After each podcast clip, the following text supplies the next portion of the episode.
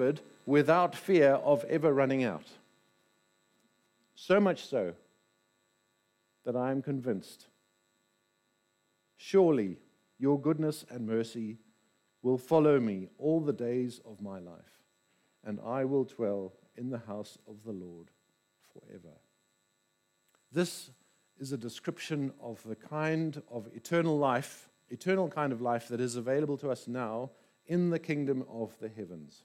The abundant with God life that comes from following the shepherd, where we dwell and abide with God in the fullness of his life.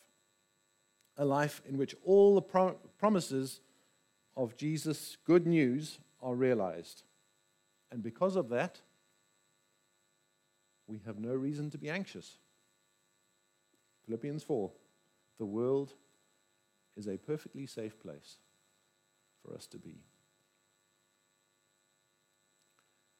Can I ask the music team to come up?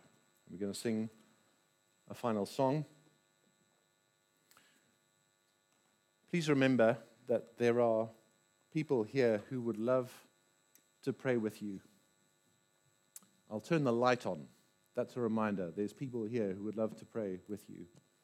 If you would prefer to pray with someone next to you, please just turn to them and say something like, I think God has really been speaking to me about this today. Would you pray with me about that?